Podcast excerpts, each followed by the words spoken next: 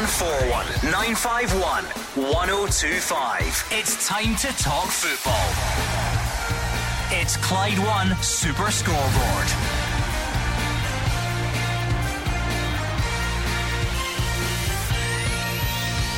Good evening and welcome to Clyde One Super Scoreboard on a huge night of Premiership action. Giovanni Van Bronckhorst needs a result at home to Hearts as the pressure mounts. Celtic look to keep piling that pressure on at the top when they head to Motherwell. St Mirren, St Johnstone and Dundee United Kilmarnock make up the Wednesday card after big wins for Livingston and Ross County last night. I'm Gordon Duncan. Joining me tonight is Cammy Bell and Marvin Bartley. Yes, yes, fine. We'll get to Livingston's result a bit later on.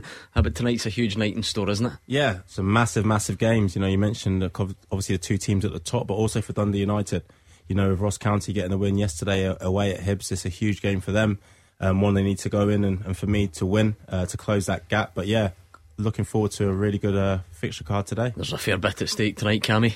Oof, yeah, massive, massive night for Rangers. Um, Gio's been under pressure, as everyone knows, and he needs the three points. He need to win tonight and Saturday. And again, for me, there's still question marks if he's the guy that takes them forward. Come on then, 01419511025. I love these big nights because it means that lots of you are out in the cars or on the buses and trains and whatever else heading to the game. And why not pick up the phone? Let us know how you're feeling. I think, particularly after the Monday and Tuesday we've had on this show, Rangers fans, I'm looking at you going along to Ibrox tonight.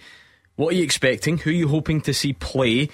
Does a win tonight get Giovanni Van Bronckhorst out the firing line? Does it just prolong things? How, how do you see tonight? What, what impact does tonight have? And, and, my goodness, if it were to be further dropped points, what sort of ramifications uh, would follow? Let us know 01419511025. If you're heading along to Ibrox or settling down uh, to watch it, then please do give us a call right now. Celtic fans, nice wee trip uh, to lovely footballing venue at Fir Park for you. uh, you. you. enjoyed it there in the Cup not too long ago. Uh, any problems there tonight? Is it just a case of keeping that winning run going? Pick up the phone, please, and let us know. And any of those other games 0141 951 1025. There's actually a lot to get through tonight. There's a Scotland squad. There's no Celtic players in it because they've not been uh, released. Uh, and I'm sure we'll find some other stuff out there as well. So come on, pick up that phone and let us know how you're feeling. To set the scene, let's go to Ibrox whilst you get your calls in. Andrew McLean. Yeah, well, we say it before every Rangers game at the moment, but this is another massive 90 minutes for them and for Giovanni Van Bronckhorst. We've heard it on the phones, we've seen it on social media, we've heard it in the stands, and Giovanni Van Bronckhorst said yesterday that he is very well aware of it himself. There's a significant portion of this Rangers support who feel it's time for change at the football club. Results haven't been good enough, performances haven't been good enough. They've now dropped seven points behind Celtic. Many think it's time for him to go, but crucially at the moment, the board don't know discuss discussions have been held about his future, no ultimatums have been set, but you've got to wonder if that changes if Rangers don't pick up maximum points tonight. Sunday's loss to St Johnstone was a tipping point for many, but Van Bronckhorst says he's confident he can turn things around. The board are giving him the opportunity to try for now, but nothing less than three points will be good enough for the 50,000 inside Ibrox tonight. You wonder what the reaction will be like in here too. Will there be a vocal element making their feelings known, or will they try and get behind the team who they're really not convinced by at the moment. And Hearts, well, they'll surely try and take advantage of any animosity in the crowd tonight too. And a win for them would move them up to third, just six points behind Rangers as well. Some early team news: no Fashion Sakala for Rangers tonight. He's injured. Ryan Jack not expected to return until the weekend either. And Hearts midfielder George Grant unavailable after losing his red card appeal yesterday. I'll give you the full team news when I get it. And until that point, Rangers fans, you can suggest it. If you need something, do you need radical change? Do you need something to try and light a spark, try and provide that kickstart? Then who should play tonight and who shouldn't? Pick up the phone and let us know. And like we said, if you're heading along tonight or you're settling down on the couch, what are you thinking? How how, how big a night is this? What does tonight mean? Does a win tonight just buy the manager more time? Do you see it heading? in one inevitably bad direction for him? Or actually, can this be the start of something? Can this be the start of the turnaround? Do you have a bit of faith uh, in the next few weeks? 01419511025. Let's hear from you, please. Um, equally, big game at the top, maybe not with the same type of pressure, if you like, but league leaders going to Motherwell. Gabriel is there for us. Yes, the defending champions arrive at Fir Park in a really strong position. They are seven points clear at the top of the table with just over a third of the league season gone. They've won their last seven domestic matches, and Ange Postecoglou says his team must finish with two strong victories before breaking up for the World Cup. They'll be quietly hopeful of extending their lead at the top before then. Now, the Australian will make a few changes here. His team selection will be interesting as always. Uh, James McCarthy is the only fresh injury concern for the Hoops. Postecoglou said yesterday that World Cup participation will not come into his thinking. That means no one will be rested. No one that's been selected, of course. Uh, Josip Juranovic is the latest to be chosen by his national team. He's in the Cro- Croatia squad. Uh, Aaron Mooy, Daizen Maeda have already been chosen as well. Cameron Carter Vickers will find out tonight if he's made the US team. That's at 10 o'clock. The Hoops have played Motherwell twice already this season, won both games. They ran out 4 0 winners here last month. They've got a brilliant record against the Well, winning all of the last 14 meetings. The Steelmen have not won in this fixture for over seven years. What about Stevie Hammell's side then? They sit ninth in the table. They've had a poor run of results recently, losing five of their last six, despite often playing well and creating numerous chances for their forwards. Perhaps similarly to Celtic, you could say they have been guilty of being extremely wasteful in front of goal at times. I spoke to striker Louis Moult yesterday as well. He claims he's an improved player since his return, and he said that Motherwell fans have been sending him his previous goals against Celtic all week, making him hungry to replicate it tonight. He did score for the first time since he returned in the summer in Sunday's loss to Hearts, but he's yet to start the game. Could this be the perfect opportunity? I'll bring you team news when it comes in about 20 minutes' time. Come on then, 0141 951 1025. Your thoughts on that one as well. I don't think even the the biggest Celtic fans out there, Cammy, would argue that there's a there's a different type of focus on Ibrox tonight, quite clearly because of the previous results, the league table, and all the speculation about the manager. Yeah, absolutely. And again, um, Celtic fans will be looking at that, knowing the pressure that is on Rangers tonight. And it's a difficult game as well. Hearts are a good team, um, so they'll be going to Ibrox knowing that if they can put a good performance in, they can take away points, especially the performances that Rangers have been producing lately haven't been great. Um, so, yeah, so Celtic will be focusing on their game, knowing that they can take full advantage if Rangers were to drop anything tonight. And for me, if they do drop anything tonight, it's a long, long way back. Absolutely. Well, Rangers fans, why not come on down and let us know how you feel? If you're heading along, always like to share that pre match build up with you. Makes us feel part of it, you see, because we're stuck in here and you're going to the game, so it makes us feel part of it. Uh, let us know what you're thinking ahead of tonight. What's the main aim? Uh, is a victory enough to keep the pressure off Giovanni Van Bronckhorst for now? Ross wants to talk about that Celtic game to Motherwell first, though. Uh, Ross, how are you feeling about tonight? Confident, I would imagine. Yeah, hi guys. Hope we hope, hope you're all well. Um, no, I'm looking forward to the game tonight. Um, I think the Celtic are in a right good place just now, um, and I think all um, compliments need to go to Ange, but um, to the players as well. Um, Saturday, um, obviously when that Dundee United goal goes in, you, you think here we go, two points dropped, and then from nowhere Celtic managed to score two goals. So I think right now there's a there's certainly a belief in these players that Ange is the man for for us, and I just think all credit needs to go to everybody, not just Ange, not just the players, but just even the fans as well. I think with the fact that the fans still stay with the players when we go level two each on Saturday, a lot of supporters probably were thinking, here we go, it's two points dropped, but we stuck with the players and they managed to dig out a result. So I think all credit goes to everybody.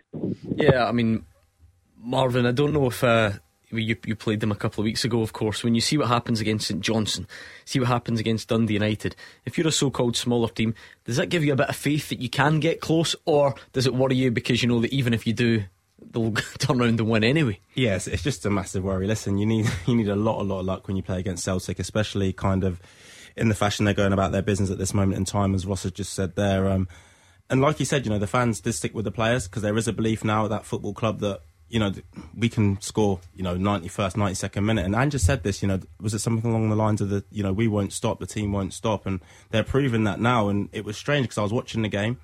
Um, and even when it went to 2-2, I, I, knew it wasn't, I knew it wasn't game over. You know, I knew that Celtic were going to have one big chance and, you know, they managed to create two massive chances. But this moment in time, if you're a Celtic fan, you have to be delighted because as Ross said now, everything's going in the right direction. It's a fantastic club to be watching at this moment in time. Yeah, Camille, I don't for a second think Ange Postecoglou is paying much attention to other clubs, but obviously, like this is Glasgow and it all does go hand in hand. The only way that the Rangers picture remains as negative as it's been this week is if Celtic keep winning. Celtic start dropping points as well, and there's only a couple of points in it, then you know obviously you can you can make a positive case that, that things change. But at the moment, um, they, they don't look like necessarily slipping up, which might seem strange given that they were a couple of minutes away from doing so at the weekend. Yeah, uh, and it's in Celtic's hands at the moment, and, and Ange knows that. Um, he'll be drumming that into the players, and they all know that. They know their job, whoever they're playing, is to get three points and move on. Um, again at the weekend, they're just a sheer determination to continue going right to the final whistle. Um, and it reeks rewards because they get the late goals, and they've done that before. They've proven that they can do that. Um, I don't think the panic either when it goes to each. I watch their players. I watch obviously Ange. He doesn't panic. He knows, as Marv said, probably going to create another good opportunity. Um, and they weren't at their best, but they still got the three points, and that's been the difference so far this season. That Celtic have had dips, but they're still winning games. Ross, the thing I always love about big game nights is we can get a good old debate about who should play and who shouldn't and all that stuff. I wonder if such a thing even exists at Celtic anymore, though. Right now, does does anyone care too much about which of the attacking players gets picked? No, I think obviously in terms of Celtic's situation, um, we've proven it with Giakoumakis and Kyogo, but I'm still a big Giakoumakis fan, and I, I still think he's, for me, he's our best striker. Um, so for me, he's got to play tonight. Um, but also in terms of the point you were trying to make there, Gordon, about um, uh, I think it was Monday night show that there was a few Rangers fans on saying that the league's done and stuff. I don't believe that for a second. I know seven points is a gap, but it's been proven before that Celtic came back. I, I believe I think when when Ange took over, Celtic came back from from a, uh, from a, I think it was eight points were behind. So it can be done and there's still three games against Rangers to come. So who's to say that Celtic don't drop points at Ibrox and we don't drop points before now?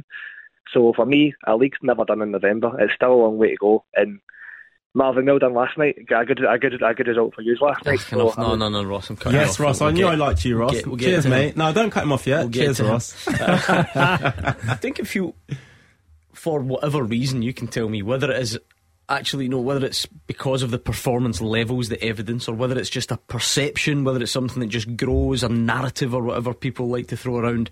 Does it feel like more than seven points? I think so, and, and the reason it feels like that, especially for the fans, you know, the players you'll be looking at and saying it's only seven points, but I think fans, it's performances. You know, you're talking about Rangers and their game today. It's not just about winning for them; it's about the performance that they put in. And Rangers haven't been performing at a level consistently this season that's been good enough, regardless of it being seven points or 12 points or whatever else. Celtic are going in one direction for me, performance wise, and Rangers are going in the other. And that's why it does feel like more than seven points at this moment in time. Yeah, I agree. I agree. Performances are big, and, and tonight is a, as Marv touched on there, it's, it's, it's first and foremostly about the three points for Rangers, but performance needs to be there as well because Gio's not produced enough good performances from his team this season, and that has been probably the fans' biggest worry going forward?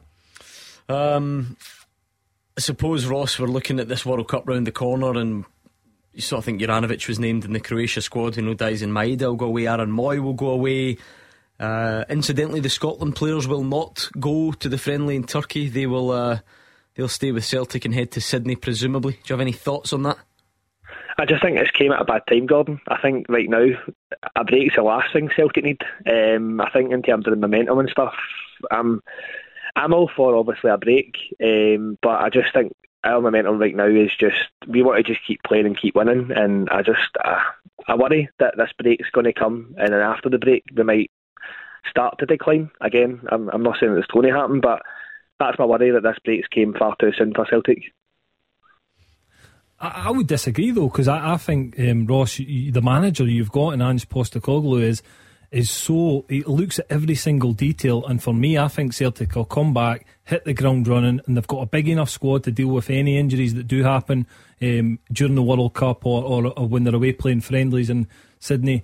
Um, I think Celtic will hit the ground running. Listen, the question marks are over Rangers. Rangers have had breaks in the past, not as long as this one, but smaller breaks, and they've came back and they've not hit the ground running. They've really, really struggled to get up and go, and that's when they've lost the league um, previously. So for me as a Celtic fan, if I if I was a Celtic fan, I'd be confident in the manager that the you have got. Um, but as a Rangers fan, I'm I'm concerned about the break as well because this uh, previously, what has happened is we've came back and we've not hit the ground running, and then the league's been out of sight for us. I was just looking at the last 14 games Celtic have played, Marvin. Um, they have only kept two clean sheets in that time one against Motherwell. and you and you know the other one. So I think yeah. Why are you looking at that? Why is that important? We're talking about them going uh, forward, not their defending. Yeah, I was, I was just curious. I'm just thinking you know, that, that you you may be able to score against them, but they tend to just well score more at the yeah, other end at the moment. Exactly. They're not worried about the amount of goals that the other team score, the opponent score. They know they can score more than you. And that, what a great feeling that is to have. You know, you look at the players they have on the bench. You're talking about the attacking players that could start tonight and that won't start tonight coming off the bench, I think Abada came off the bench, Kyogo as well at, at the weekend. Like they're so strong going forward. And Ange isn't about sitting behind the ball and defending. You know, he's about scoring as many goals as he can at the other end. And if they can see two along the way, who cares? I think he said uh, last week or the week before, I'm not too interested in clean sheets. You know, they don't really impress me that much. So let's not talk about the one they got against Livingston. uh, let's hear a bit from Ange Postecoglou ahead of this one, this trip to Fir Park. We take our chances, we, we make the game more comfortable, and I think that's um, what we've got to try and do again you know, play our football and uh, try and dominate the game for our chances and, and take them. Um, you know, we've done that this year. We've been um, you know, hard to stop.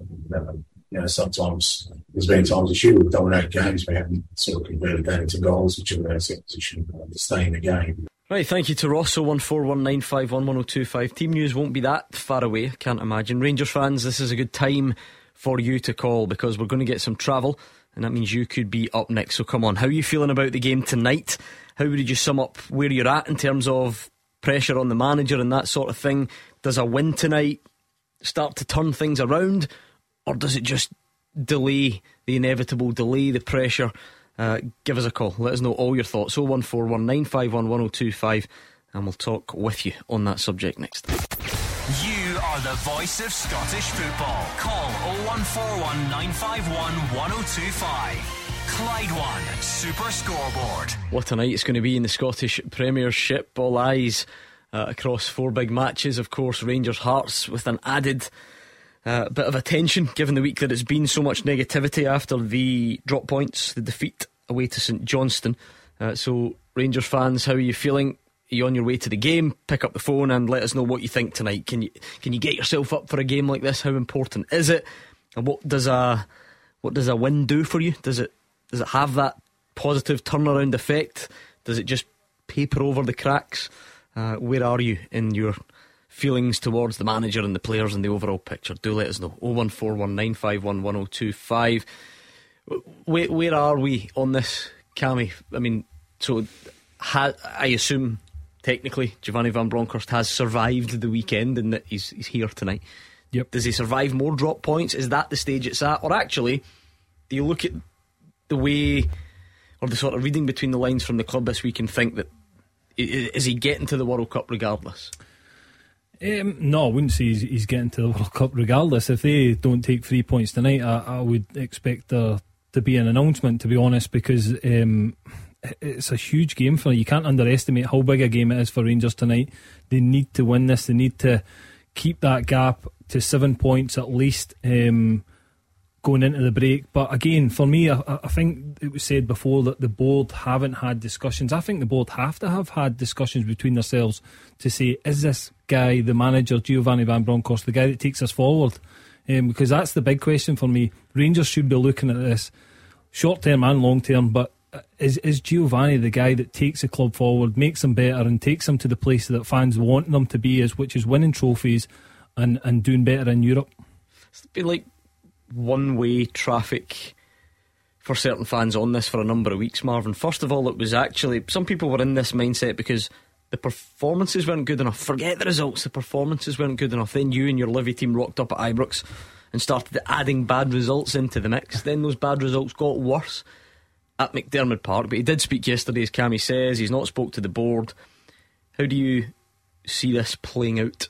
I think the that all clubs in the, in the Premier League um, will be reviewing things, whether you've had a good season or a bad season or an indifferent season, um, come the World Cup. And I think, you know, I slightly disagree with Cammy. I think he will be given until that break. Um, I think it's very difficult, regardless of what happens tonight. If you get rid of your manager of a game on Saturday, um, normally when you get rid of your manager, get rid of all the backroom staff as well. So who takes a game against St Mirren? I know that's not something that Rangers fans might not be thinking about at this moment in time. But I think as a board, You say, right, let's give them these two games to see how the performances are. And on Sunday, the 13th of November, we then make a decision whether he's the man to take us forward or not. Uh, let's bring in Jeffrey, who's a Rangers fan. Jeffrey, certain phrases get thrown around all the time in football, like must win game. But is that genuinely the case tonight for you? Um, I would say yes. I would say yes with the current situation at Ibrox.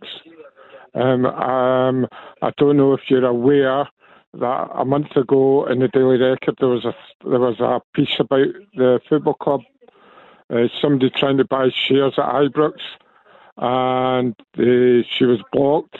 And I think there's going to be a court case about it. Um, there's certain board members that don't want the help from people who take Rangers as an interest.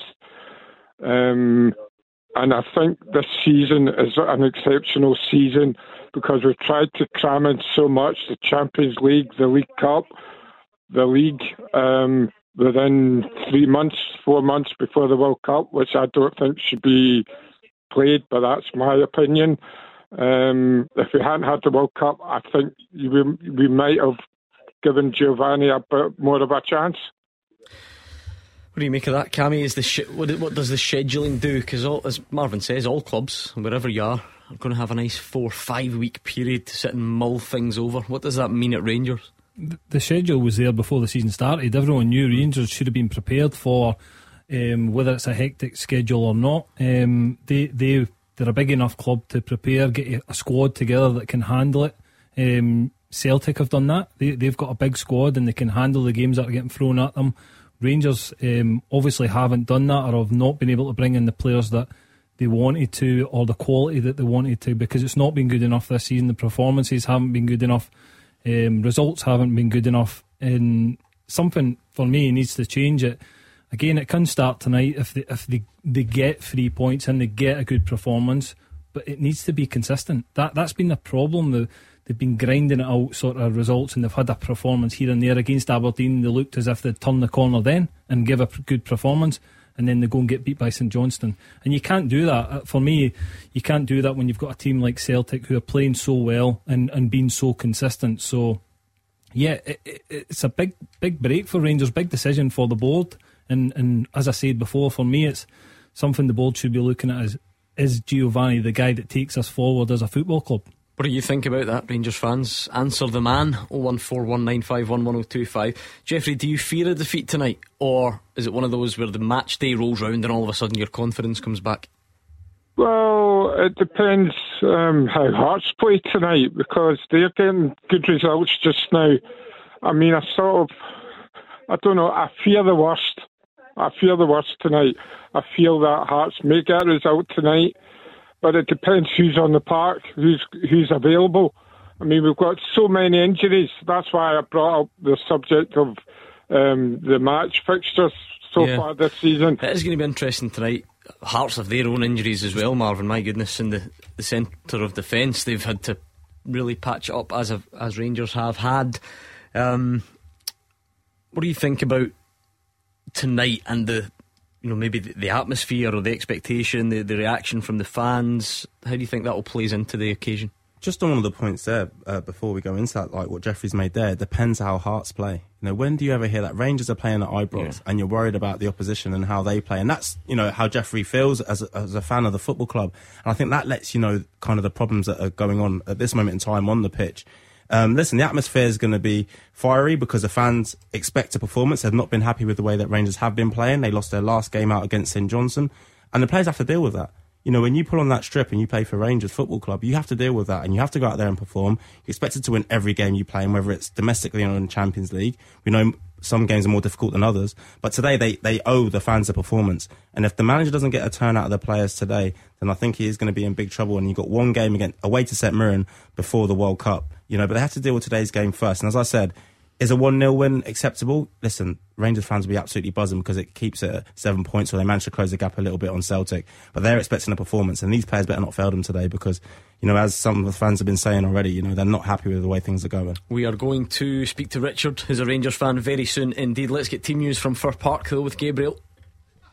Yeah, let's start with Celtic. They've made six changes from their 4 2 win over Dundee United at the weekend. Players coming in Juranovic, Starfelt, Taylor, Mooy, Abada, and Kyogo. So you'd say this is as close to full strength as Ange Postecoglou can go. The team is as follows Joe Hart in goal, a back four of Josip Juranovic, Cameron Carter Vickers, Carl Starfelt, and Greg Taylor. Uh, Reo Hatate, Matt O'Riley, and Aaron Mooy midfield with Jota and Liel Abada on the wings. Kyogo Furuhashi leads the line. On the bench, Siegrist, Jenz, Giakoumakis, Haksabanovic, Turnbull, Abildgaard, Maeda, Forrest, and Ralston. Uh, we've just had the Motherwell team come in as well. Uh, Captain Liam Kelly is in goal. It's a back four of Stephen O'Donnell, Bevis Mugabi, Ricky Lamie, and Matt Penney. In midfield, Sean Goss, Cam Slattery, and Bear Spittal, with Cornelius, uh, Stuart McKinstry, and Kevin Van Veen up top. On the bench for the Steelmen, Oxborough, Maguire, Solholm, Moult, Morris, Tierney, Shields, Miller, and Ferry. Um, for some people, that will be the strongest Celtic team available, won't it? I know some people will argue Abada or Haksabanovic, say, or maybe um, the other one that we mentioned there, like Kyogo or Giakoumakis. But like I say, for some people, and probably for a lot of people, that's the top team, isn't it, at the moment? Yeah, yeah. The top team that you, you know fit players obviously McGregor's McGregor, missing yeah. through injury, but yeah, that would be and what a strong, strong team. You make six changes and you know bringing in people like Starfelt and, and Kyogo, etc., and Abada coming off the bench. It's it's magnificent. You look at their substitutes bench today as well, and if things aren't going right for Ange, he's not scared to change it. You know, you get to that 60 minute mark and you'll be able to bring on people like Forrest, Haksabanovic and Giakoumakis. So, listen, that is a very, very strong team. As you said, a lot of people would argue that is the strongest team, and I fear for your Motherwell tonight, Gordon. Uh, I'm finding it hard to argue. Uh, you look at the Motherwell team as well. Cammy, you know, went to Tynecastle the weekend, lost to 10 men ultimately, you know, Yep. showed a bit to get back in. I know there was a lot of clamour for Louis Moult and Kevin Van Veen to play together. That isn't happening. Van Veen will start up front. You'd have to imagine that's just down to the fact that Louis Moult's maybe not fit enough to, to go and do that, or is that, is that the, the thought process? Yeah, again, it, it, it probably is. Um, it's, it's going to be a difficult night for, for Motherwell, no matter what team they put out tonight. Um, they know that Celtic were probably going to make a lot of changes and bring back their strongest eleven. Um, as you've just mentioned there, it's it's probably most Celtic fans' strongest eleven that they've got out tonight. But it just shows you that the, the, the difference. The guys on the bench are so close to the guys that are starting in, in quality wise and in form wise as well. And that for me is the difference between Celtic and Rangers at the moment. Rangers are struggling for guys with any form on the pitch, never mind on the bench, and they're chopping and changing all the time. Whereas Celtic, as Marv said, they're struggling during this game. They've got guys that'll come onto that pitch, hit the ground running, and can change a game within a second. Yeah, Celtic fans, what do you make of that team? Motherwell fans, can you do anything tonight? Can you cause a massive upset? Please do pick up that phone and let us know. I can see a Hearts team, but I don't think there's a Rangers team quite yet. Mr. RFK says, Sorry, Gordon, expecting Celtic to wipe the floor with Motherwell tonight 4 1, foot in the gas, not let Rangers breathe. Celtic go a few goals up. The news hits Ibrox, added pressure uh, from the stands. Brilliant. Thanks for that. Um, optimistic uh, outlook, I must admit. Um, Just on your point there, Gordon, sorry, quickly on uh, Lou Moult and, and Van Veen. I think it's so difficult. I know they, they played together, you know, Yeah, towards the end of the game of the weekend, but having two strikers is, is a real tough one, especially against Celtic. Yeah. Uh, yeah, well, maybe a Louis Moult winner off the bench or something. Who knows? Consolations. Clutching at straws, I think. uh, still no Rangers team as yet, so let's bring in Richard. I'm sure he won't mind us interrupting him when we get the team news. Richard, just sum up how you feel as a Rangers fan heading into this game tonight. Uh, good evening, guys. Um, one of your previous callers uh, commented on the sort of fixture congestion that Rangers face at the moment. Um, and I, I would like to pick up a wee point on that, if you don't mind. Um, the way the way the Rangers team is playing so far, you need to go back to the real basics here, and it's fitness. The fitness is not within that team.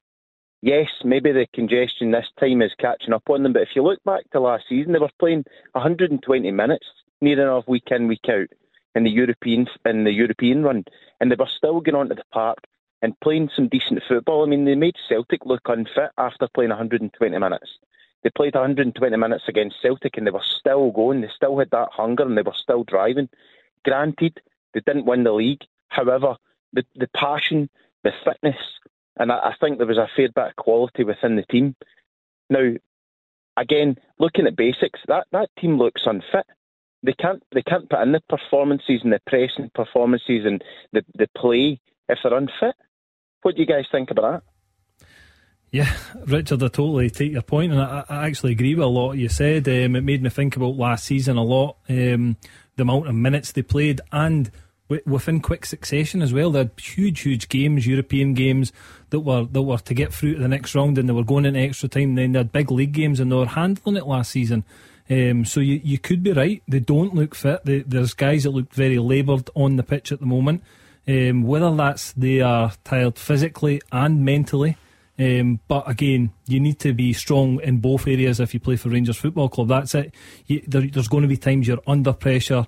Um, fans are questioning you, media are questioning you. need to be, have big, brave shoulders to handle that. And and and again, I, I would tend to agree that they don't look as fit as they do, did last season. Would you put that down to Richard? I can't imagine there's any team anywhere who you know deliberately sets out to do that. That would be crazy.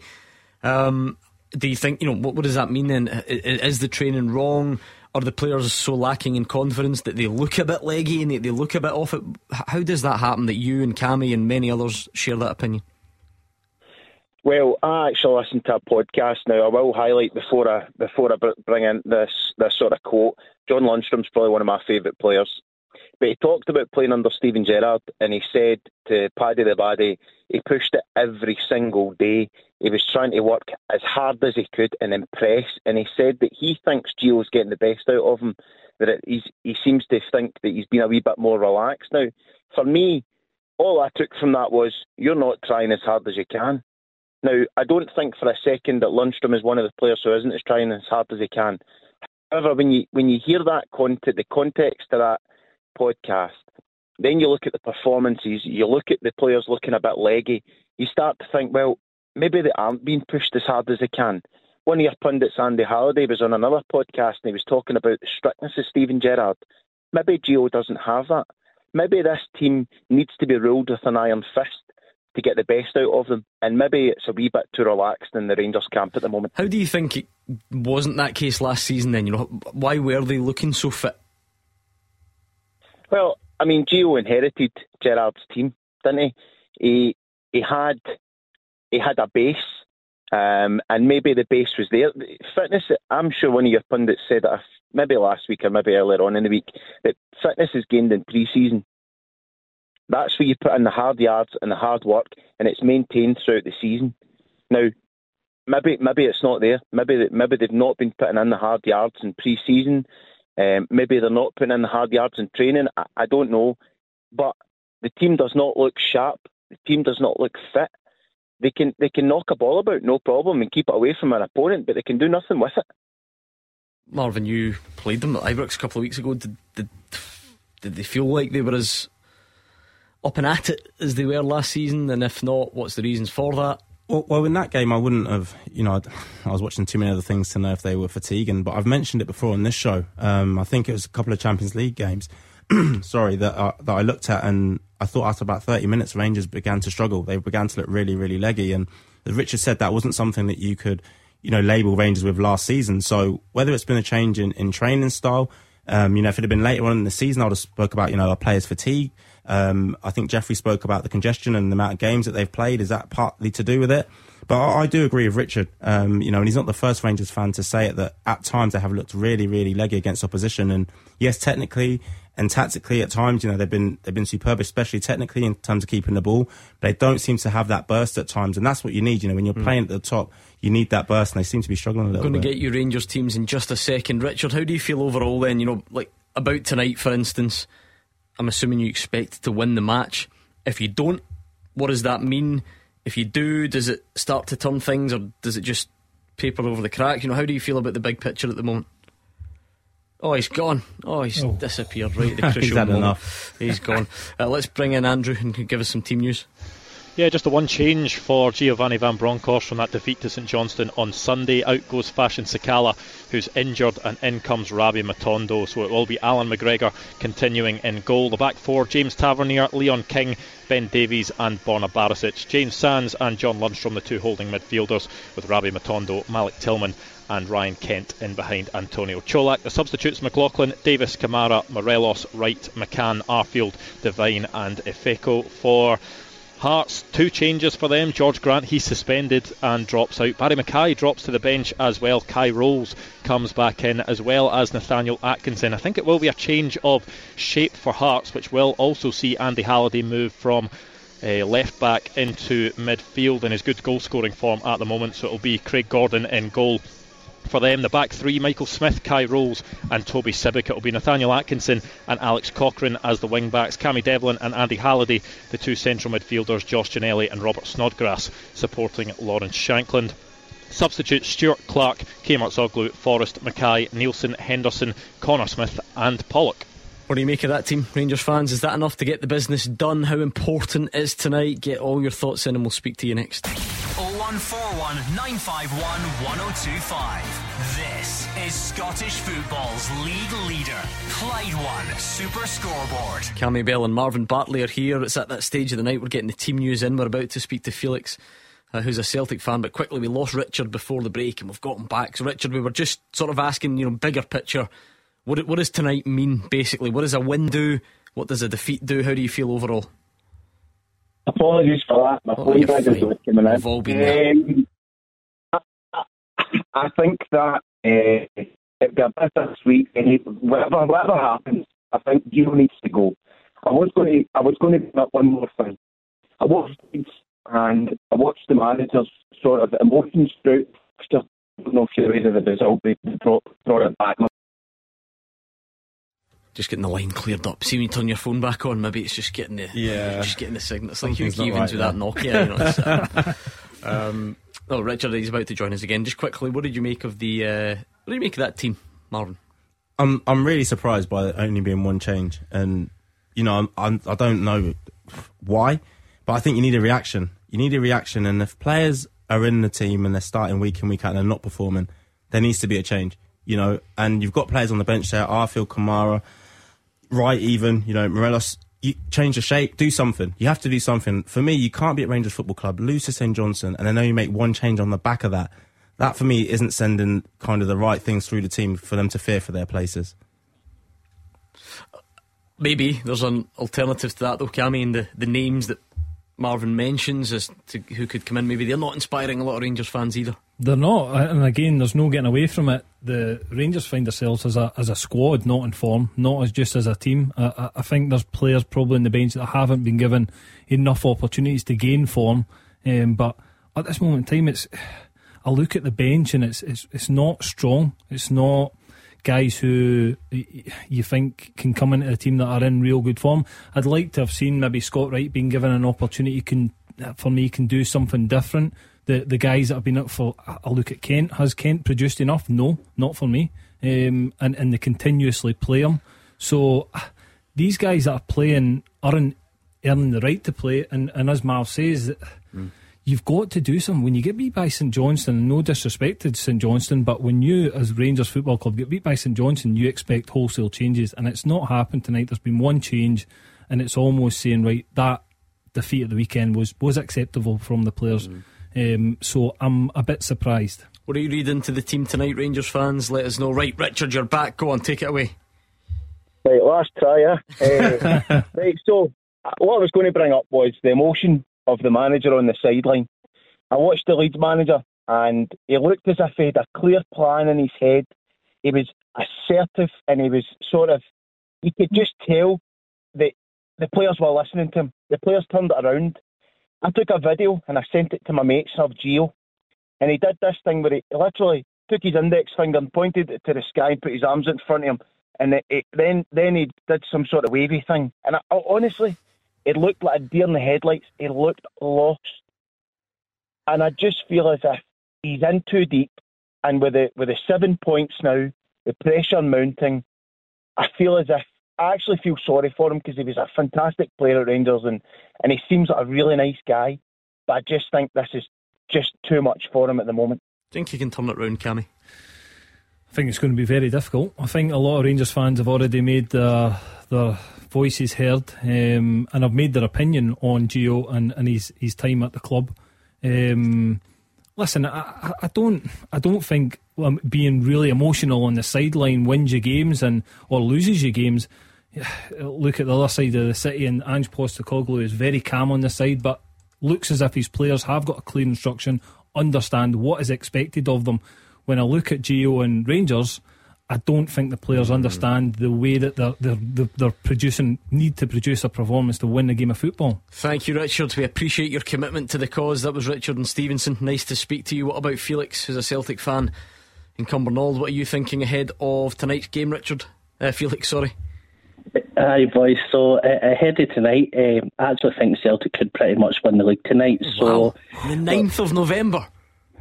9th of November, so we're uh, seven points clear. We're, we're, actually 10 points better off than we were last season after 13 games. Then uh, after that last season, we only went on to drop eight points after that. So we're, we're seven ahead just now. I just think if Old Firm drop any points against Hearts tonight, that's it. I just don't think there's any any coming back. Uh, nine points, goal difference as well. So Celtic would have to have a major collapse just to lose the league. So I, I think if they do drop any points tonight, that's it. Well, there's different categories here, Marvin. there are those who don't think the league's over yet. There are those who maybe secretly do, but won't say it out loud. Then you've got Felix. He's doing both. I love his confidence. um, absolutely brilliant. I disagree with him. Um, obviously, I think a lot of people will with it being so early. I think Felix, I think you have to listen to Ange's words, and he says we need two big wins, you know, to round off before the World Cup. Um, and he knows how important it is. You know, nothing's won or lost in November. You know, you still got Rangers to play three more times after this. You know, there's a lot of football to be played between now and the end of the season. Also, I would agree with you in terms it puts you in an extremely strong position. Um, I think the break will do you boys extremely well as well, and I think you'll come out, you know, all guns blazing after that. But you know, I, I don't think you'll win the league regardless of what happens today. But um, I do hope you get a win against Gordon's Motherwell. I'll give you that. Thanks for that. Um, I mean, Felix Ange Postecoglou wouldn't entertain that type of discussion, would he? Granted, he won't be listening because he'll be in the dressing room, but I mean, he won't be getting carried away. You, you, you are a little bit, I'm sure you would admit. Well, well, Postecoglou co- uh, concentrates on Celtic, and that's all he concentrates on. But when, when you look at the other side of the, the city, Rangers aren't actually any worse than they were last season. They're as bad as they were last season in the league. They're actually only one point worse worse off than they were last season. So mm-hmm. when you take that into account, they're pretty much the same standing in the league. So I think there's been a, a, few things like that that haven't been mentioned. There's been injuries mentioned for the other side of the city as well. But the thing is, they've got no depth. And you look at Celtic's bench tonight: Siegrist, Jenz, Giakoumakis, Haksabanovic, Turnbull, Forrest, Ralston. We could bring any of them on, still win the game. We're we're happy enough. We've got a strong team. I, I don't think there's any way back for them. It's, the, it's, one of the earliest we've ever gone in. Even by this show's wacky standards, the 9th of November is quite something.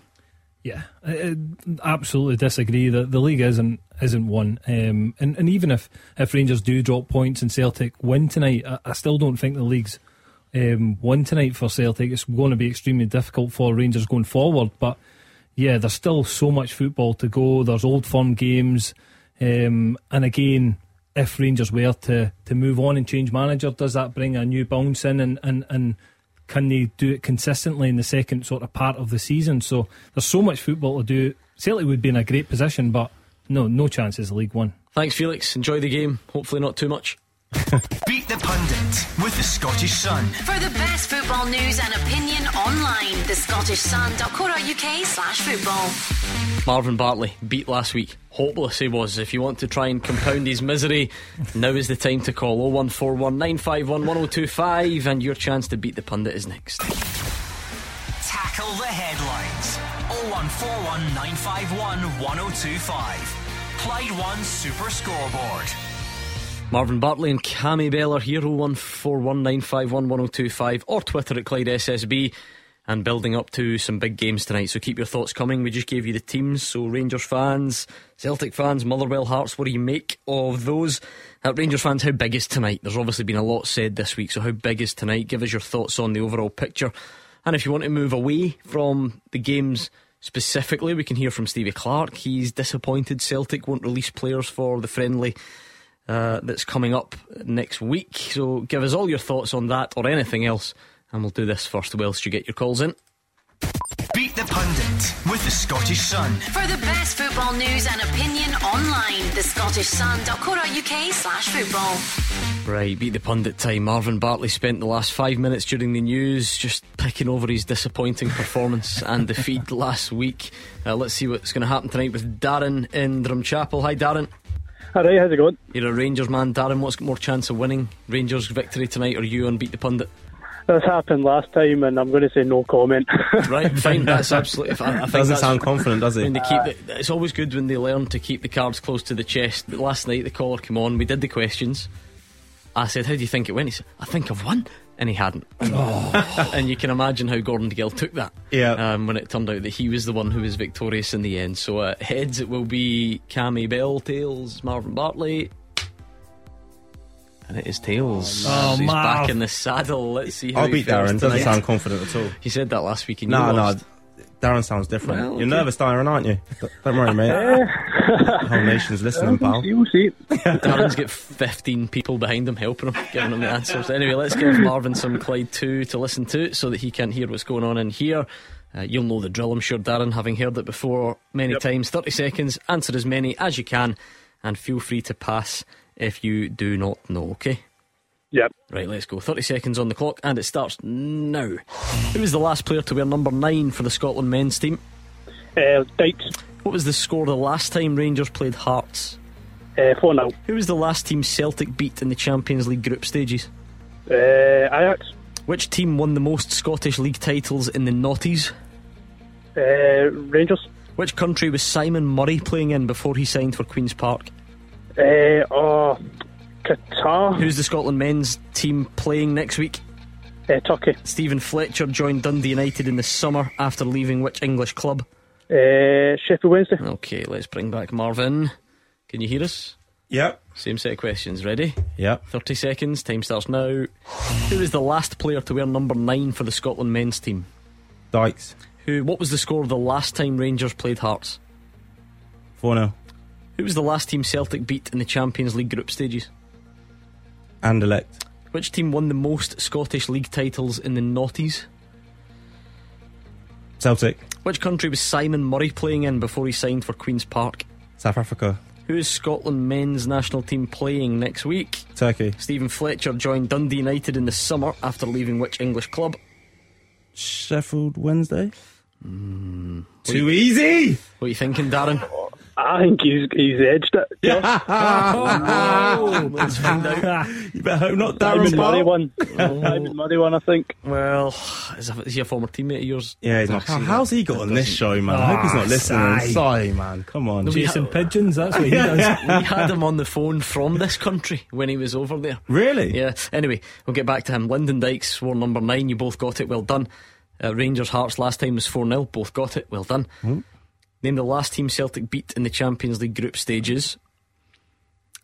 It is Anderlecht, Oh, that's I'm a good- afraid, Darren. Yeah, Do you know what, yeah. Darren, though? I think there's something in Ajax. Was Ajax the last home? Yeah, the last Win? home game. Ah, see. Yeah. Oh, unlucky. Anderlecht It's was Anderlecht. away. It was Anderlecht. I'm Yeah. just trying. I'm Three trying to give it to Darren. Good Darren. Three I'm two. trying my best to give it to him. Do you want the honest answer here? I there was another question in there.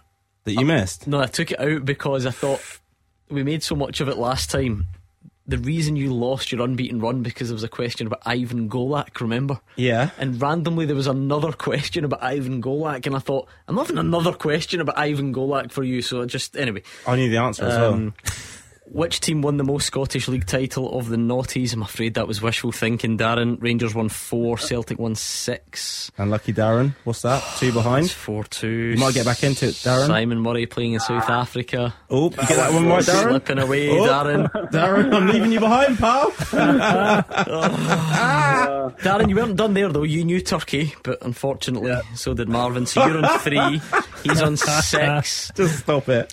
And I was getting all set. I was getting ready to put you through the ringer to see if you would get the ten. Because once everyone gets all the, all the questions right, they qualify to go and try and get ten. But you, like Darren, said Sheffield Wednesday when it was Stoke Sun- oh, City Stoke. was it? for Stephen Fletcher. Oh, well, let's give Darren two was points it? for that. He still lost by one. Darren, Cheers. I thought you were all right, but you met. I'm saying this through gritted teeth. You met a man in form. Unlucky, Darren. Ah, nah, it was well, well played. Good man, Yeah. Darren. Take care, Darren. Darren from Drumchapel, same time tomorrow. He's delighted with that, isn't Good he? performance, man. Yeah. I'm, I'm mm. impressed by that. I was sweating a lot, but Yeah. Fletcher one, I should have done. Should have done better with that. And I, I actually personally thought really good that you managed to get a win on what is, we can announce it now exclusively, your last ever Clyde One Super Scoreboard because um, there have been calls this week from a manager in the Premiership for you to give up punditry. Um, and I wonder how it went last night. Did you and Jim Goodwin, did you share a glass of red after the game? You called his player a diver on TV, or words to that effect. And he took issue with it, said the coaches shouldn't be pundits. Yeah. Defend yourself. Well, yeah. Listen, I got asked a question about him. I said, yeah, he, I thought he went down easily, but I didn't see Jim yesterday. He was suspended, um, so I didn't get to actually see him yesterday before or after the game. He's a big listener. You could send a Oh, message you yeah. No, what, one thing that is interesting is that Jim said, you know, people who are employed by other teams shouldn't be pundits. But I remember he played against Celtic at Livingston, and guess who was the pundit? Jim Goodwin. So very, very interesting. You know, it was a week before we played them. Oh. 2020 it was before we played them in the semi-final of the cup. You know, I looked, I looked over because I wasn't playing that game. I was being rested. I looked and I saw Rested, Jim. dropped. You know, give him a little wave, and then all of a sudden, And was he you're employed at this point? Well, he's a St Mirren manager. Was he? Yeah. Mm, so Just maybe you can call in and. You know, he, basically, he set up for me to go and be a pundit because I saw Jim doing it. I thought, do you know what, Jim? That's a brilliant idea.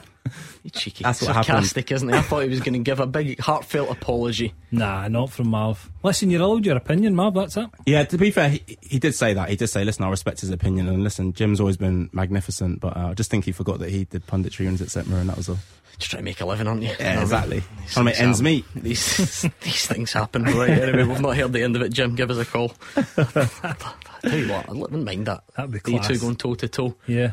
Who'd your money be on? Cammy, No, it depends. If if Marv I was think working out, then I think ah, I'm in my I don't prime. know. yeah, you're you're You looking have well. been mate. working hard recently. I've noticed Yeah, that in the exactly. gym. But I don't know. Been on the air bike and stuff. Got the so- experience. Good when you're an experienced campaigner. That's true. Yeah, bit more. few red cards in his time. Like, don't be fooled by that sort of. Cause he's got that kind of gentle silver fox look now, but I mean, Yeah. back, back before. I actually played against him, yeah, but we were opposite ends, both holding midfielders. Neither of us could move, so it just didn't go both run about kicking, kicking everyone else. anything. Right. anyway, uh, at Clyde SSB on Twitter, if you would prefer, uh, you can phone us. Of course, we we prefer that. Stephen Daly's just flagged something up for me, and I'm glad he did. Calvin Ramsay starting for Liverpool tonight in the Scotland squad today. No Celtic players in it, not being released for the friendly. What do you make of it? Um, and 16 year old Ben Doak on the bench. So they're playing a cup game against Derby. They have rotated the squad.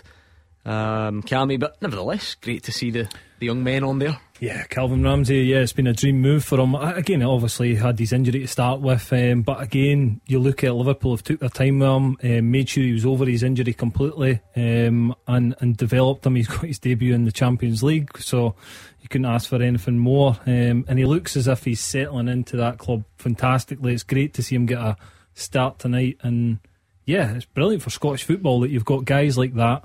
Um, going down to the Premier League and, and making an impact at a, a huge club. Ben Doak seems to be absolutely tearing it up. Marvin now, of course, we for a long time we know that the the next step is the most incru- crucial for us. We've had quite a few 16 and 17 year olds and that look good, and then it's that next bit. But he's at one of the elite clubs in the world and seems to be doing all the right things. So fingers crossed. Most definitely. Um, you know, I think he's going to go on to be a, fantastic player. You don't want to put too much pressure on such a young man, but he decided to make the kind of the big move down the road very early in his career, and he's backed himself, and you know he's rewarded with a place on the bench today. And like you said, you label a lot of young players as good players, etc., etc. But to be at his age and to be on the bench of Liverpool Football Club, you know that is absolutely magnificent. And you know, again, Ramsay starting as well, brilliant as Cammy said. It's fantastic for Scottish football, and long may it continue. Right, so one four one nine five one one zero two five. We gave you the teams uh, before the break. In fact, Andrew, why don't you just recap uh, those teams for us quickly from Ibrox if you can?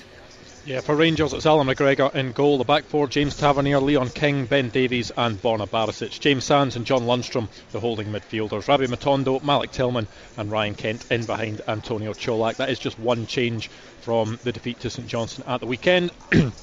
sorry, for Hearts, two changes. Grant and McKay drop out, Rowles and Atkinson come in. A 3 5 2 for them, a change of shape. It's Craig Gordon in goal. The back three Michael Smith, Kye Rowles, and Toby Sibbick. It's Nathaniel Atkinson and Alex Cochrane, the wing backs. The midfield three Andy Halliday, Cammy Devlin, and Robert Snodgrass, Josh Ginnelly supporting Lawrence Shankland up top. Uh, right, let's bring in Craig, who's a Rangers fan from Falkirk. What do you make of that team tonight, Craig?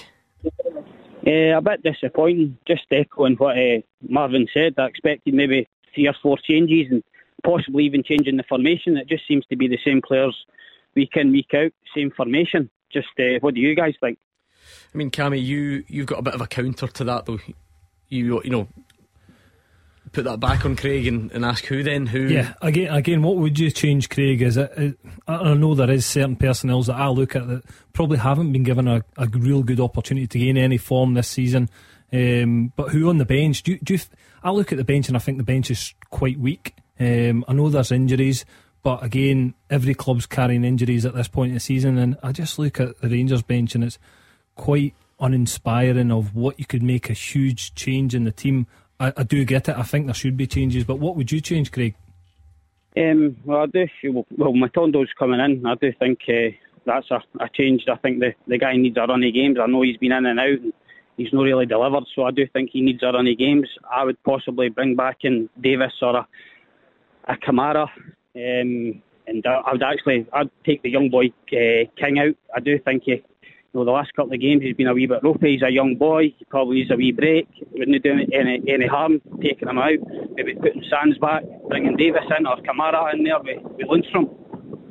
And possibly Morelos. I know, listen, he's, he's probably not been up to speed. His, his fitness level's are a massive issue and possibly bring him in. Yeah. Do you think it's at the stage, Craig, then where you actually just want to see something change? You know, but uh, let's let's assume it can't get much lower than than Sunday in the eyes of the Rangers fans. Would you you just want to see something something different, a sign that there's an attempt being made to mix things up? Yeah, just just a team playing on the front foot, the intensity a wee bit more.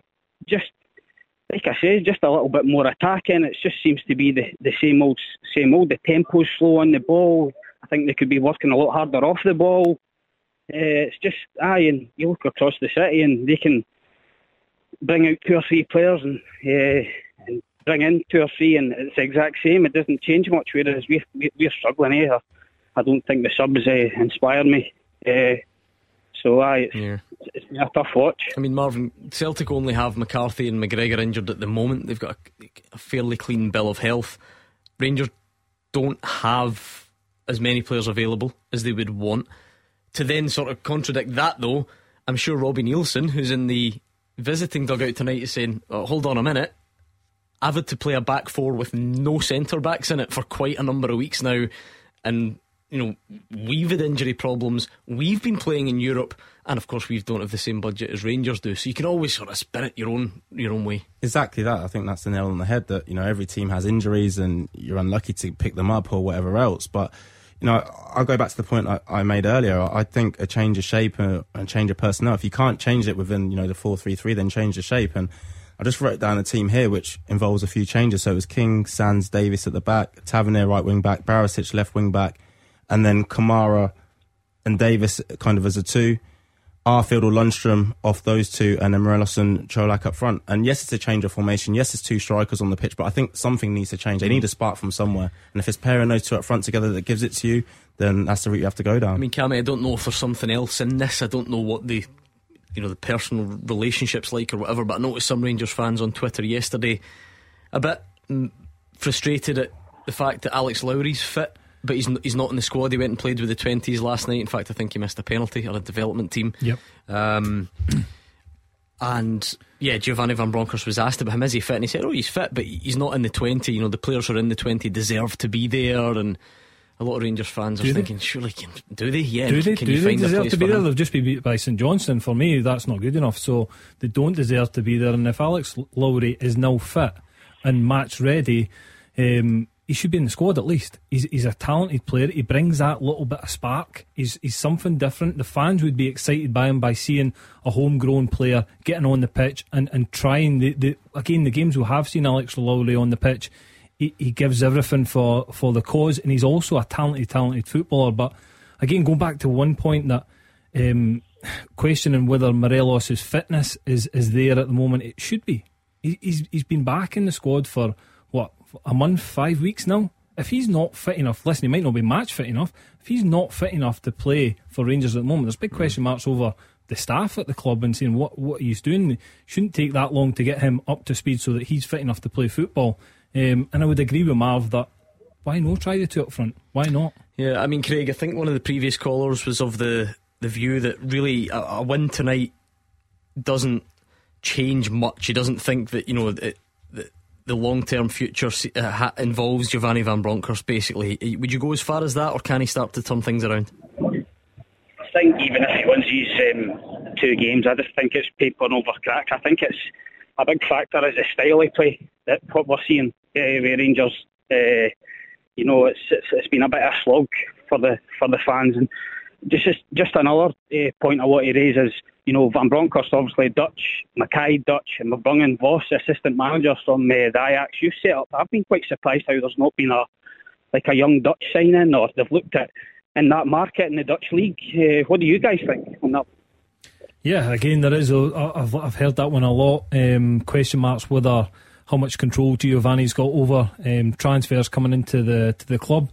I believe they've got. I know they've got a strong recruitment department, um, and they have been building that over the years. And listen, there's huge question marks over that at the moment because it doesn't seem to have brought in a successful amount of players recently. Um, I think a lot of the players they've signed are for the future and are younger guys. But listen, we're we're here in the moment, and, and Rangers need to produce in the moment. So yeah, I'm I'm a little bit surprised there hasn't been anyone from from Holland coming over, um, especially younger guys, and I'm sure that them guys that you've just mentioned will know the whole youth system very very well. Mm, thank you, Craig. Oh one four one nine five one one zero oh two five. We've still got last night's games to look back on. I'm sure Marvin will have a thing or two to say. We've still got other games tonight to focus on. More from Celtic and Motherwell, more from Rangers and Hearts, and Stevie Clarke as well. There's a lot happening. Stay tuned taking your calls on Scottish football. 0141 951 1025. This is Clyde One Super Scoreboard. Marvin Bartley and Cammy Bell are here. They're about to be joined on the line by Michael, who's been hanging on patiently. Let me quickly set up tonight's teaser for you. I'll just give you some time to think about it. I won't even take any answers so we can move on with some more calls. Stephen McCara says, Can you name since 2005 12 players have been capped by an African nation whilst at Rangers. Since 2005, 12 players capped by an African nation whilst at Rangers. I'll leave that with you. I'll give you some thinking time. Let's bring in uh, Michael, who is a Motherwell fan. What are you thinking tonight, Michael? It's a pretty grim record. Can you find any optimism? Yeah, well, uh, it's me, and my wee boy who's nine. It's his birthday, so we're taking him to his first big game, oh, Motherwell versus Celtic. What's his name? Finlay. Brilliant, Finlay. Well, happy birthday. Hopefully, your team doesn't ruin it for you. Um, where are you getting the confidence from, Michael? Because it's um, Celtic pretty formidable. Motherwell not on a great run. Well, he's been on a he's been our good luck charm every time we've seen Motherwell. They've won, so we're hoping it keeps on tonight. Good. Is he there? Is he brave enough to come on the phone? Yeah, he's wanting to ask the pundits a question. Come on, Finlay, let's hear it. Happy birthday, by the way. What do you think the Motherwell score is going to be? Hmm, go on then, give Finlay a prediction for his birthday. Give him one that he wants to hear, Marvin. 6 0 Celtic. ah, come on, Finlay, tell him he's talking rubbish, can he? 1 0. Well, there we go. That's, that's a bit more like it. Who's your favourite player, Finlay? Score first. Yeah, Van Veen to score first. Ah, he's got to be everybody's favourite now, doesn't he? Kevin Van Veen. Oh, he's a Oh, you thought he was a Celtic fan, Marvin. 6 0 Motherwell. Sorry, lad. Um, ah, you know what, Cammy, it's. It is. Uh, I love Finley's youthful optimism, and Michael's talking about the good good luck charm. Um, the thing about Fir Park at the moment as well is, you know, everyone makes a, a big deal like how good the pitch is and it's so almost, on, yep. and it's, it's just such a such a nice footballing environment for Celtic to come and stroll in. You know, it doesn't without the surface doesn't. It's not the same menace as that astroturf nonsense that I- Marvin plays on. Listen, I remember playing at, Motherwell when it was the beach, basically. and the- oh, it was horrendous. Was there was sand all over the pitch, and I think Remember they Motherwell. relayed like just the 18 yard box on Yes. like one strip of it. And I played in a game in that, and, and again, I remember again. If Motherwell had that pitch tonight, I think they would be in for a right good chance of getting a result. But uh, you're right, it is a lovely pitch Mm. at the moment. It's going to be a tough night, but you, you, listen, you never know. I don't feel Look at- there's, there's St no Mirren's the pressure. one that gives you hope, isn't yeah, it? That and there's no pressure on, on Motherwell. They'll be going into this. It's it's a free hit for them because they're not expected to take in. If they can get a draw, then it's a it's a really good result for them. Michael, you and Finlay both still big Stevie Hammell fans. You think he's the man to take it forward? Well, we hope so. Um, we're both quite new to supporting Motherwell, so this is really our first full season. So we're enjoying it so far. Oh, Michael, you've got no idea what's in store. Strap yourselves in. it's an absolute roller coaster. Thank you uh, to Michael and happy birthday again to Finlay. Um, on one hand, I, I get that logic, Marvin. Obviously, that no pressure, if you like. It's Celtic come there, everyone expects them to win. From my own personal glass half empty view, I'm looking at Ross County digging out two really good victories in the space of a couple of days. Dare I say it? I look at your Livingston team digging out two really good victories in the space of a couple of days. You look at St Johnstone going and beating Rangers and getting three points that that you otherwise wouldn't maybe expect them to get. Um, there are a couple of teams in that bottom six that need to get their act together, and Motherwell would be one of them. It just so happens that doing that against Celtic's tough. Yeah, extremely tough, and you know you couldn't get a tougher opponent. You know, it only gets worse if you're going to Celtic Park. But as you said, you know, no game in this league for whoever you are is classed as a free hit. Um, yes, Motherwell will know the pressure is not on them; it's, it's all on Celtic. But you know, there's no doubt about it. Players raise their game when they're playing against Celtic and Rangers, and, and that's what Stevie Hammell will be hoping for from his players today. And by the way, if Celtic aren't at it, Motherwell do have players, especially in Van Veen, who can punish them at the other end. So it's not a foregone conclusion, as much as I joke about it, that you know Celtic are going to run away and, and win this game easily. They're in for a, a tough game tonight, and if Motherwell can perform and get a little bit of luck along the way, they can get a positive Suppose- result. I mean, that cup game though summed up the size of the the task, Cammy, where Motherwell were. That's all right at Yep. times and, and, Yep. and sort of brave enough, you know, and try, tried to press Celtic and you lose 4 0. So, you know, com- sort of echoes of what we talk about then when our teams go into high level European competition like Celtic and Rangers. You know, what, what do you do? You need to find the, the Celtic on and off day. And again, I, I- I would look at Saturday. They weren't at their best at Celtic Park mm-hmm. against Dundee United, so you can take a little bit of hope that they've conceded two goals, so they they are a little bit vulnerable at the back. But you, we know how many goals they can score. But listen, Motherwell or any team need to find Celtic on a day off.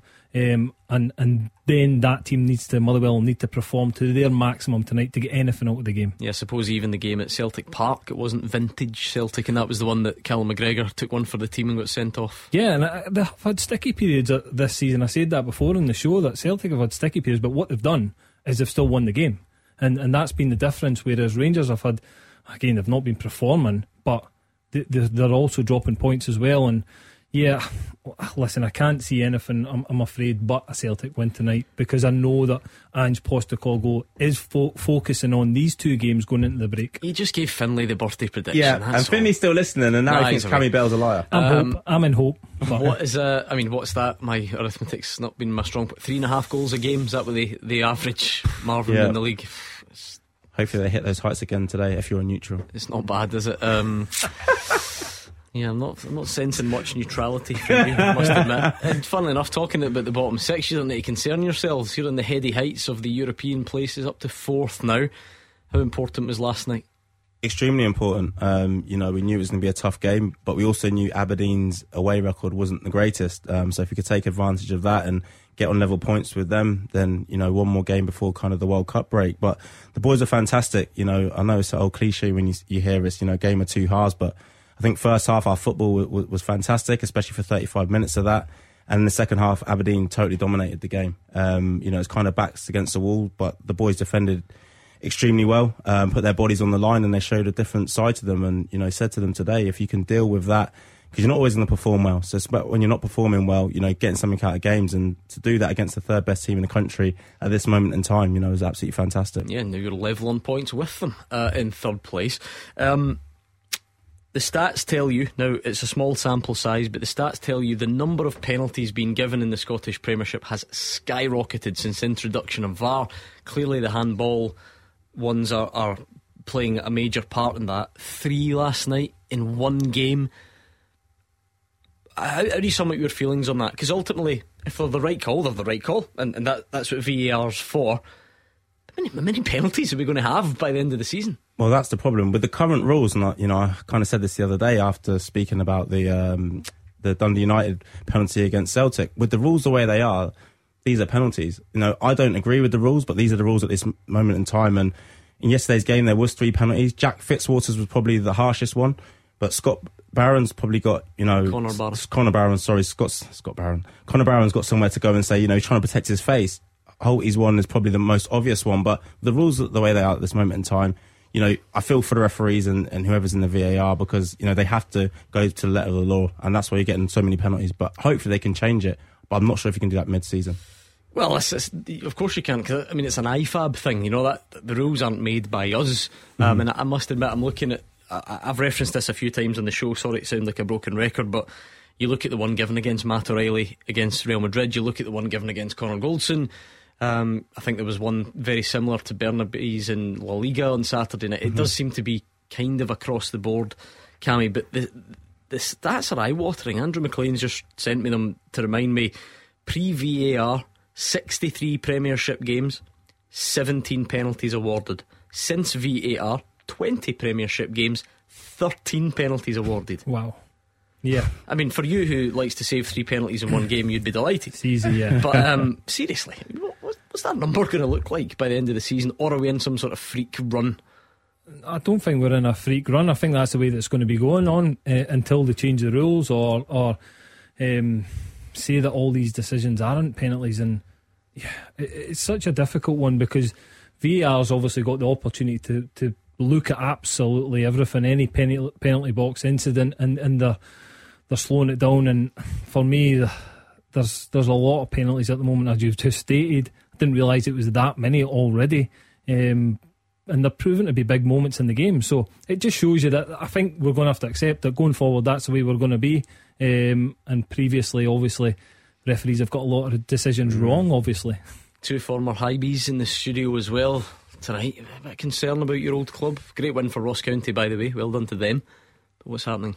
Yeah, they're in a bit of a sticky patch at this moment in time, and you know we've been talking about performances, and, and the Hibs fans haven't been happy with with a few performances of recent, but I think they've lost five out of their last six. Um, so it's it's been it's been a tough tough ride for them, and you know they're away to Kilmarnock uh, before the break, and then you look at the next four games coming back. They they play Rangers, they play ourselves at Livingston, they play Celtic, then they play Hearts. So you know, a lot of money's been invested in that squad. Um, I know there's a lot of young players within it, but a lot of money's been invested, and Lee Johnson will be the first to come out and say, you know, they've not been hitting the heights that they've expected of them, and you know, it was weird because I watched the highlights yesterday, and for the first time in a long time, Easter Road looked relatively empty, um, and that's not a good sign going forward. So something needs to change. You know, they need to pick up some points starting on Saturday, and then come back from the World Cup break uh, hitting the ground running. Yeah, again, I agree that the, they've not been putting the performances in. Even when they went that sort of four game where they, they, they won four games in a row, I don't, I don't think they were performing at the, the highest heights they can um, and producing the football that the fans are wanting over at Easter Road. So, yes, it's going to be. I think Saturday's a big game for them because they, they really need to take points from that. But then you flip that, and Kilmarnock need to take points. They need to start picking up points as well. So they're all becoming big games at the moment. Oh, that's huge, absolutely huge. I don't think there's any uh, doubt about that. Dundee United, Kilmarnock, Dundee United. Some good news for the, the likes of Dylan Levitt. He's off to the World Cup with Wales. It's been announced uh, today, um, but that is a massive game tonight. It is well, it's twelfth against eleventh, and particularly for Dundee United, the chance to go level uh, with Kilmarnock. Let's get a preview with Dave Galloway. It's a massive match here, Gordon, as the bottom two go head to head. A home win would see Dundee United draw level on points with their visitors, but should Kilmarnock triumph, the Tangerines would be cast six points adrift at the foot of the table. United have lost the last four games on the bounce, including a League Cup loss at Rugby Park, and Killy have suffered two successive defeats. A victory is desperately needed by both teams, so something has got to give. And both teams, I can tell you, ring the changes. United make three Graham, Middleton, and Levitt in for McMahon, Harkes, and Sibbald. So it's Billy Birighitti in goals, a back three of Smith, Edwards, and Graham. Midfield, Freeman, Levitt, Djoum, Middleton, and Behich, with McGrath playing off Fletcher in attack. The Dundee United subs this evening Eriksson, McMahon, Niskanen, Pawlett, Sibbald, Mikkelsen, Anaku, Harkes and Watt. Four changes for Kilmarnock, the men coming in Mayo, Alston, McInroy, and Doidge. Dropping out of the starting lineup Stokes, Power, McKenzie, and Cameron. So it's Hemming in goals across the back. Alebiosu, Taylor, Wright, and Mayo. McInroy and Donnelly, the sitters with Armstrong, Alston, and Jones further forward. Doidge is the main man up top. These subs for Killie, Walker, Dorsett, Power, McKenzie, Shaw, Murray, Cameron, Wales, and Polworth. And your match referee here at Tannadice Stadium, it's Grant Irvine. Huge game that. Don't forget the Battle of the Saints as well. St Mirren up against St Johnstone. St Mirren will be looking to get some wins on the board, and St Johnstone, well, flying high after that victory against Rangers uh, at the weekend. Quickly then, since 2005, 12 players capped by an African nation whilst at Rangers. What are you giving me? Sakala? Yep. Zambia. Aribo. Yep. Nigeria. And this one's ran. Is it Koulibaly? Oh, how you well done. name? I like that. From? Can you remember? No, but Doesn't I know we looked him up the other day Well done. because we're Yep. playing against them in Turkey. Sadiq, the striker from Roma. Uh, he's not on the list. Did Bassey? Yep, Nigeria as well. Dodo, Dodo, Dodo. What was Joe name? Dodo, no. Perfect.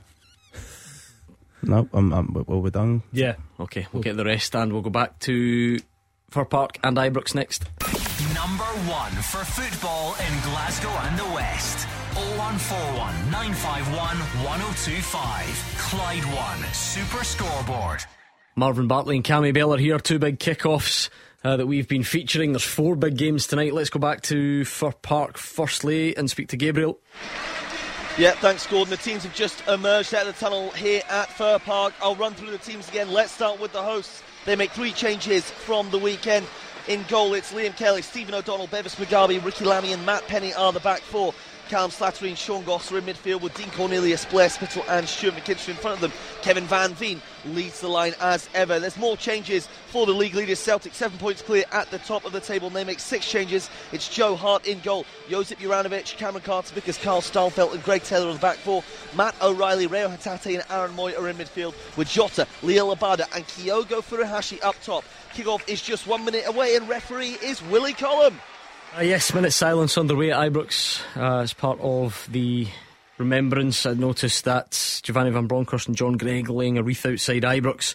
Uh, so a minute silence at the moment. Go back to Andrew McLean very soon indeed and get a final build up to that one. Any chance of the Steelmen causing an upset then? No, you're not having it, are you? No. Right, okay. The enthusiasm's just anymore. dripping He's not you there. listening anymore, Cammy? fine. No, not from you either. Great. Thanks a lot. What about you? No, no, I don't think so. Uh, we'll see. I'll tell you what, a fair amount of pyrotechnics being let off in the away end at Celtic Par- Fir Park. My goodness, that's uh, more than I've seen in a in a while. I think at a, at a Premiership match. You can tell it's been uh, bonfire night recently. Yeah, it's what's left over. Yeah. Uh, yeah, certainly the, the South Stand, as it used to be known there. Right, that's us. Let's go back to Ibrox so we're not interrupting anything, Andrew McLean.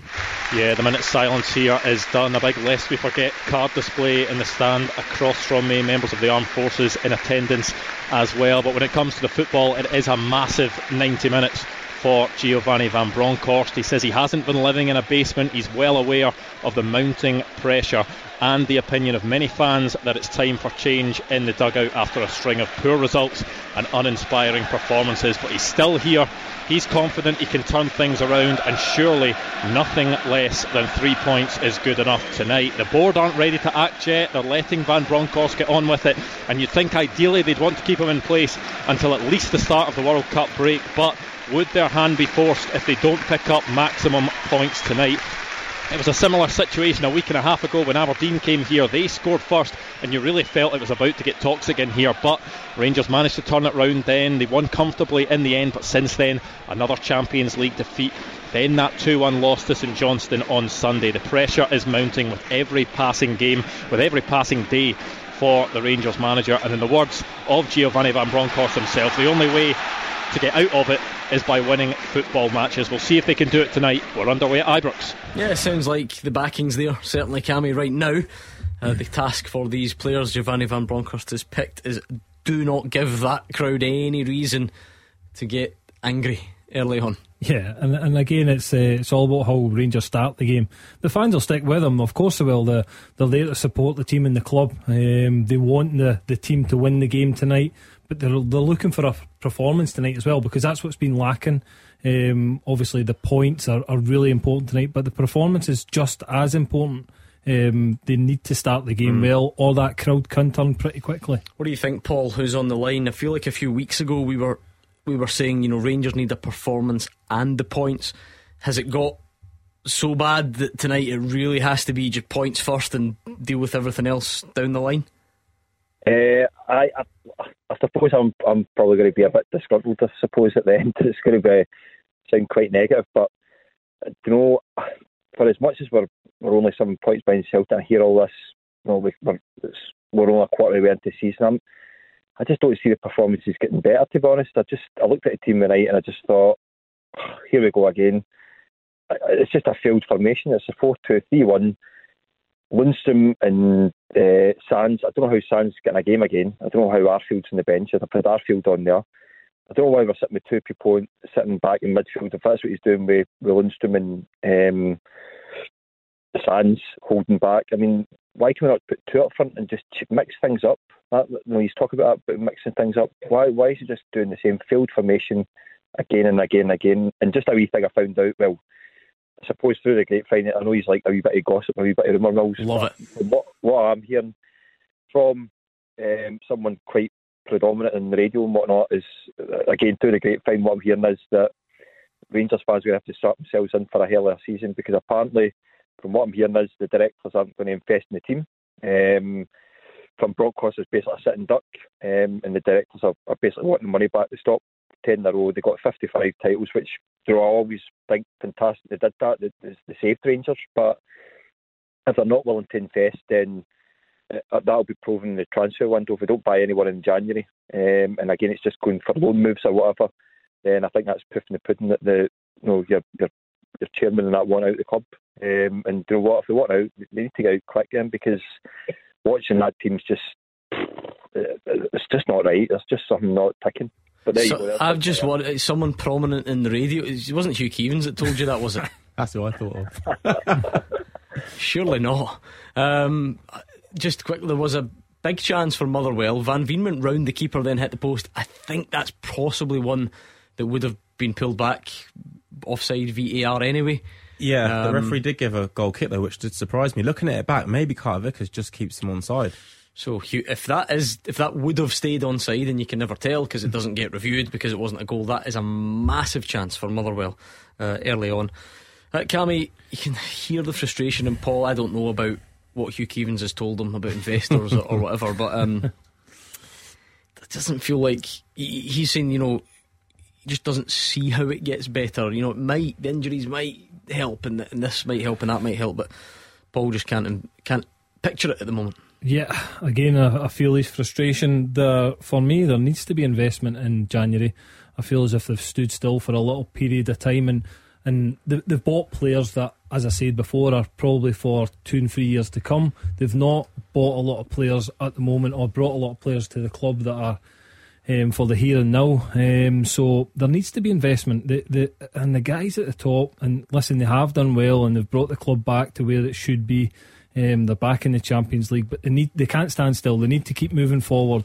And for me, if the guys aren't willing to invest, then obviously they should be looking for other investors to come in and support the club. And people, there's people out there who would love to be involved with Rangers um, and invest in the club going forward. So there, there definitely needs to be investment, and every Rangers fan can see that. Do you think without investment, Cammy, that a fully fit Rangers squad that they have now can't compete with Celtic? Um, I I think Celtic have a stronger squad and a, with better quality players at the moment. Um, again, the recruitment hasn't been the best. There's no getting away from that for Rangers. The guys that have brought in haven't hit the ground running, but yeah, there, there definitely is a is a gap between the two squads at the moment. What do you think, Paul? If everyone was fit, I mean, ov- obviously it would make a difference. It, it would have to. How how much of a difference? Would it make enough of a difference for you? Um, maybe domestically, but I, I think there's a lot of guys in there a bit. Of, don't want to say deadwood. I mean, I think they should just be moving on. Like, I think Kamara wants away. I think Ryan Jack is injury prone. Um, as much as a good player, I rate him and whatnot, but I just think he can, certain pitches he plays on, he just can't cope. I don't know if it's a knee issue or whatever. Um, I just think there's a lot of just a lot of people need to. I think they need a clear out. If, I, if I'm being honest with you, I think wingers, for instance. I mean, the professionals there, Cammy and, and Marvin, will know better than me, but I would I would think that you wingers have got a shelf life. To be honest, I think Ryan Kent's had his shelf life. I think the guy's just a one-trick pony there now. Um, players are sussing him out what he does. It frustrates me he doesn't take so many shots on either. He, he takes them on and then goes back again. Um, I think Barisic needs to move on. You know, but listen, all these guys did.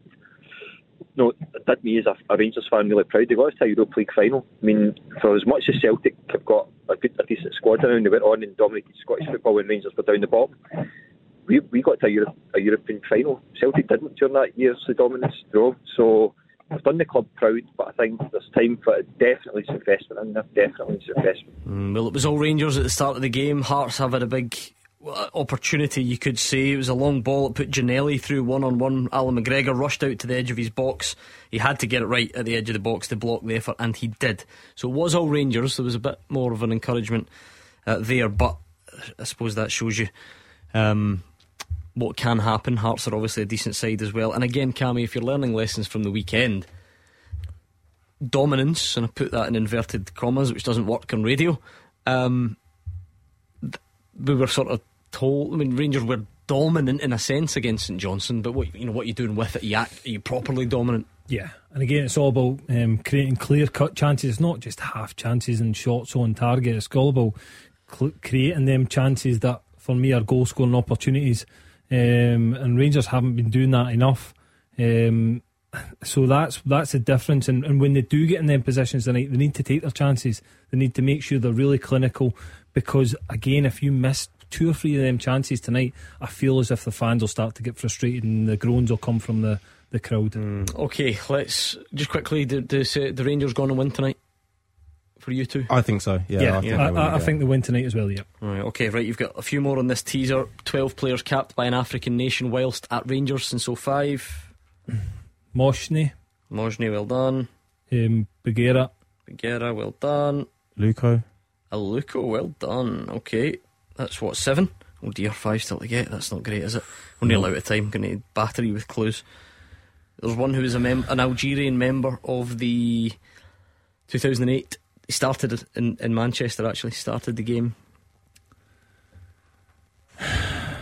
Come on, Cammy. I know, I know, I know. Brahim Hemdani. Hemdani, yes. Oh, you know, after he said it, oh, one of oh. those. Oh, brilliant. Well done. Mark Wilson's pal. That's all I'm going to say. Absolutely ragdolled Mark Wilson up and down the touchline in an old firm game, which gets brought up many times on here. He's from Gabon. No? Oh, No. You two need all sorts No, of help. no, it's here. Cammy. I, listen, this is a, a tough question. See your aunt, your auntie and your uncle's children. What are they to you? My what? Uh, cousins. Oh, yeah. What? Dan, Daniel Cousin. Oh, Never mind. you Cammy's two are saying yeah, beyond but not guessing the names. What about last season? There was another one that you've missed. You've got Bassett, Position. you've got a Rebo centre back. Oh, gone to QPR. Joining Cammy. You two are. Oh no, don't hopeless. don't say his Hurry name. Up. Hurry up! Balogun. there we go, Leon Balogun. Cammy, you You hand your feet over to me, Cammy, because I'm Two saving more. us I'm putting you out your Right, come on, misery. come on. Hamed Namouchi and Bongani Zungu. Oh, that listen, that's a that's a tough question. Zungu. I know that one. I know that name. Oh, Okay. you do know it no goals yet in our featured matches. We'll look back on it all tomorrow, and Callum Gallagher is up next.